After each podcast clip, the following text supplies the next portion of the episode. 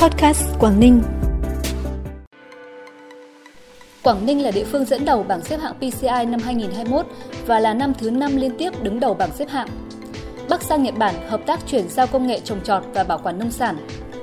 Ngày hội văn hóa dân tộc giao toàn quốc sẽ diễn ra vào quý tư năm 2022 tại Thái Nguyên. Là những thông tin đáng chú ý sẽ có trong bản tin vùng Đông Bắc sáng nay 28 tháng 4. Sau đây là nội dung chi tiết.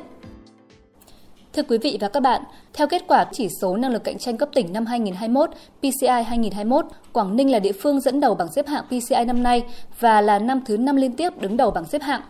Tỉnh Quảng Ninh cũng là địa phương duy nhất được xếp ở nhóm rất tốt vì đã có chất lượng điều hành kinh tế xuất sắc, cải thiện chỉ số gia nhập thị trường, giảm thiểu chi phí không chính thức, cũng như kịp thời tháo gỡ những khó khăn đồng hành cùng doanh nghiệp.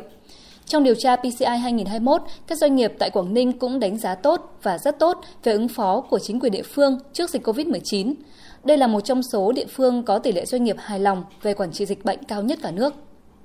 Cũng theo kết quả PCI 2021, Hải Phòng lần đầu vươn lên vị trí thứ hai trong bảng xếp hạng sau nhiều năm trong top 10. Trong khi đó, tỉnh Hải Dương tăng 34 bậc trên bảng xếp hạng PCI, xếp thứ 13 trong cả nước, thứ 6 trong số 11 tỉnh, thành phố ở vùng đồng bằng sông Hồng và đứng đầu trong nhóm 20 địa phương xếp loại khá. Hải Dương cũng là một trong 10 địa phương được đánh giá có chất lượng cơ sở hạ tầng tốt trên cả nước. Tỉnh Bắc Cạn tăng 11 bậc trên bảng xếp hạng, đứng thứ 48 trên 63 tỉnh thành. Được biết thời gian qua, Ủy ban nhân dân tỉnh Bắc Cạn đã chỉ đạo triển khai thực hiện việc tiếp nhận và trả kết quả thủ tục hành chính qua bộ phận một cửa, một cửa liên thông trong tất cả các cơ quan quản lý nhà nước. Đến nay, 100% thủ tục hành chính thuộc thẩm quyền giải quyết của cấp tỉnh, cấp huyện và cấp xã được đưa vào giải quyết theo cơ chế một cửa và được ứng dụng công nghệ thông tin thông qua phần mềm ứng dụng riêng. 100% thủ tục hành chính giải quyết tại Trung tâm Phục vụ Hành chính công tỉnh được tiếp nhận, xử lý qua hệ thống một cửa điện tử. Trong năm 2021, Bắc Cạn tiếp tục đẩy mạnh cải thiện môi trường đầu tư và ngày càng hấp dẫn, có sức hút đối với các nhà đầu tư. Ủy ban Nhân dân tỉnh Bắc Giang vừa có buổi làm việc với công ty trách nhiệm hữu hạn Tada Seika và một số doanh nghiệp của Nhật Bản về chuyển giao công nghệ trồng trọt và bảo quản rau quả. Tại buổi làm việc, đại diện công ty trách nhiệm hữu hạn Tada Seika và Sở Nông nghiệp và Phát triển Nông thôn tỉnh Bắc Giang đã ký bản ghi nhớ hỗ trợ tài chính để thực hiện dự án trồng giống xà lách và công nghệ bảo quản trong quá trình vận chuyển. Theo đó, các doanh nghiệp Nhật Bản sẽ mở rộng kinh doanh tại Bắc Giang và cung cấp các sản phẩm công nghệ đủ tiêu chuẩn cho mục đích trồng giống xà lách mới, xây dựng chuỗi cung ứng để phát triển bền vững ngành nông nghiệp của tỉnh hai bên đồng ý duy trì sự kết nối lâu dài trong xuất khẩu nông sản, đào tạo nhân viên kỹ thuật vận hành và bảo trì thiết bị công nghệ.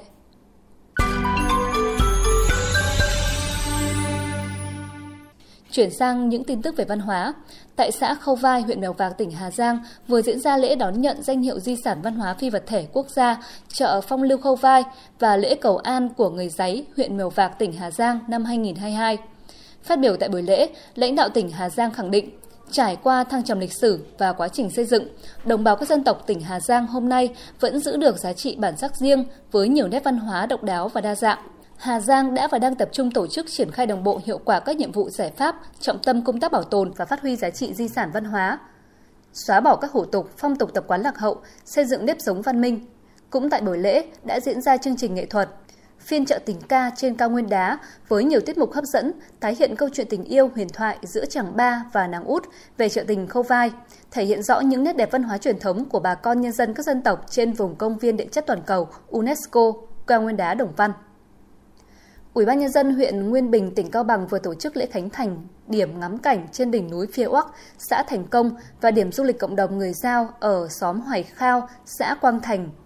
Đỉnh Phía Oác, xã Thành Công nằm ở độ cao 1.931 m so với mặt nước biển. Nơi đây có hệ sinh thái thực vật phong phú và độc đáo, biển mây thu hút hồn du khách. Trong mùa đông khi nhiệt độ giảm sâu, có thời điểm băng giá đóng trắng xóa đỉnh Phía Oác, nơi đây là điểm du lịch thu hút nhiều du khách. Điểm ngắm cảnh trên đỉnh Phía Oác đi vào hoạt động, tạo thêm điểm nhấn cho du khách tham quan ngắm cảnh, trải nghiệm và lưu trữ những khoảnh khắc đẹp. Làng du lịch cộng đồng Hoài Khao là bản người giao tiền, lưu giữ nhiều giá trị văn hóa độc đáo, từ trang phục, phong tục sinh hoạt đến nghề in hoa văn bằng sáp ong trên thổ cẩm, nghề chạm bạc. Điểm du lịch cộng đồng Hoài Khao có những ngôi nhà mang kiến trúc đặc sắc với mái ngói âm dương và những bản sắc văn hóa độc đáo. Ngày hội văn hóa dân tộc giao toàn quốc lần thứ hai được Bộ Văn hóa Thể thao và Du lịch phối hợp với các bộ ngành trung ương và Ủy ban nhân dân các tỉnh thành phố có đông đồng bào dân tộc giao sinh sống tổ chức sẽ diễn ra trong quý tư năm 2022 tại tỉnh Thái Nguyên. Dự kiến Ngày hội văn hóa dân tộc Giao sẽ diễn ra nhiều hoạt động văn hóa thể thao, du lịch đặc sắc và có tính nghệ thuật cao như diễn sướng các loại hình nghệ thuật của đồng bào dân tộc Giao, trình diễn trang phục dân tộc, trưng bày giới thiệu quảng bá sản phẩm văn hóa và du lịch cộng đồng, du lịch sinh thái, thi đấu thể thao dân gian. Các hoạt động của ngày hội được tổ chức mang tính cộng đồng, đề cao vai trò chủ thể văn hóa, phát huy giá trị văn hóa truyền thống gắn với các yếu tố tiến bộ của thời đại, kết hợp hài hòa việc bảo tồn và phát huy giá trị di sản văn hóa gắn với phát triển kinh tế, du lịch bền vững, đặc biệt thực hiện có hiệu quả nghị quyết đại hội đại biểu toàn quốc lần thứ 13 của Đảng trong công cuộc xây dựng và phát triển đất nước. Bản tin tiếp tục với những thông tin đáng chú ý khác. Môn bóng đá nam SEA Games 31 sẽ diễn ra tại sân vận động tỉnh Phú Thọ. Sức chứa của sân vận động tỉnh Phú Thọ không lớn,